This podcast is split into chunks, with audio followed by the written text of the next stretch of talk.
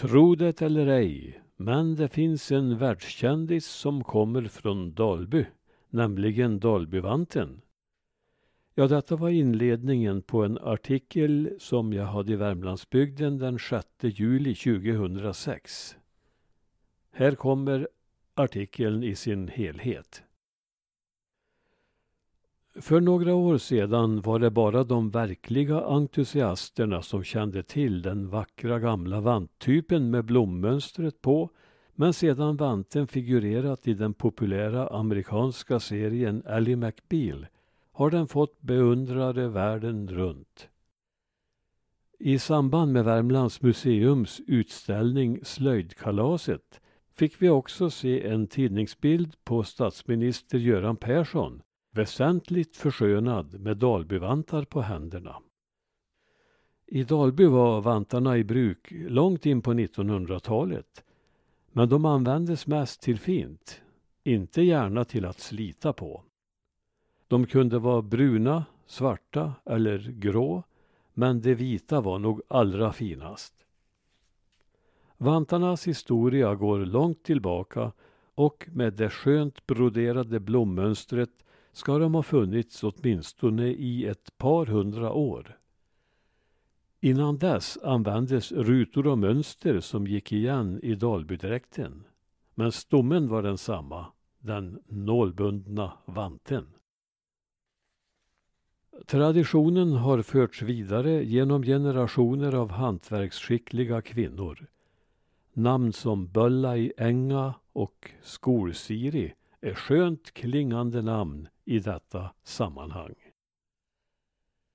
Idag förs traditionen vidare av Bibi Bengtsson i Sysslebäck som den hittills sista i en lång rad. Bibi är stolt över att vara en länk i en lång traditionskedja som kan identifieras åtminstone tre led bakåt från henne. Jag lärde mig av Karin Amundsson i Amnerud som i sin tur lärde sig av Torpmari medan hon ännu var en ung flicka, då hemmahörande i Brannäs. Torpmari, Maria Olsson, lärde sig av Karin Andersson från Sannesmon. Så berättar Bibi. Andra kedjor har funnits, men brutits. De riktiga experterna kan se på kråksparksranden vid utsvängningen på handleden och på blommönstret hur det varierar något mellan olika tillverkare och kanske deras hemorter. Men några detaljer finns alltid med. Ros, viol och förgätmigej. Annars är det ingen riktig Dalbyvante. Och både handens och tummens baksida ska vara blomsterprydd. Herrvanten saknar kråksparken och har istället en nervikt krage med så kallad fax eller frans och tofsar. Bibi Bengtsson har med den konstnärliga friheten som ledstjärna tillåtit sig att tänja på gränserna och använder nu blommönstret också i andra produkter än vanten. Sålunda finns nu Dalbymössa, Dalbyöronmuffar och Dalby mobiltelefonfodral. Och varför inte?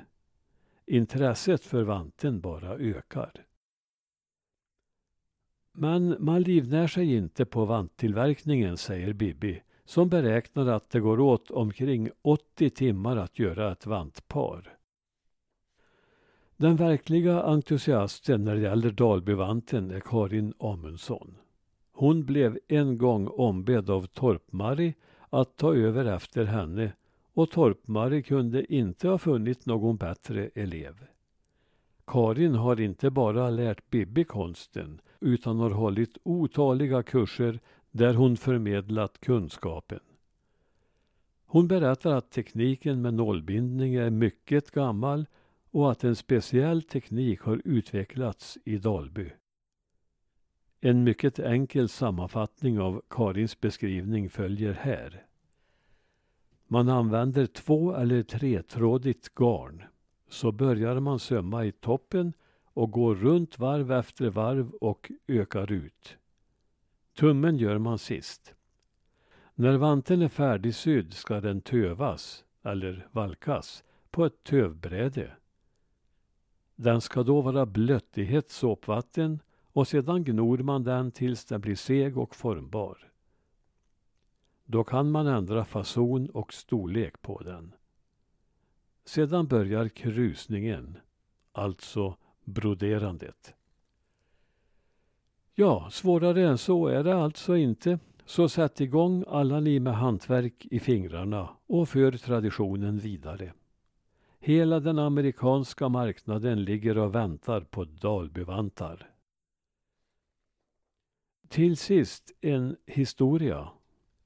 En kort historia kan berätta att Dalbyvanten var vanlig i slutet av 1800-talet. Min farfar har berättat att han mönstrade samtidigt som en person som spelade dövstum för att få frisedel från det militära.